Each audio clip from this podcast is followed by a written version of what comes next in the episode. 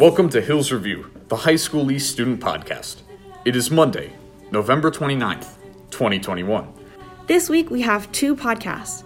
On Tuesday, Danny Candia looks at how COVID 19 has complicated the college application process and made the college application season like no other.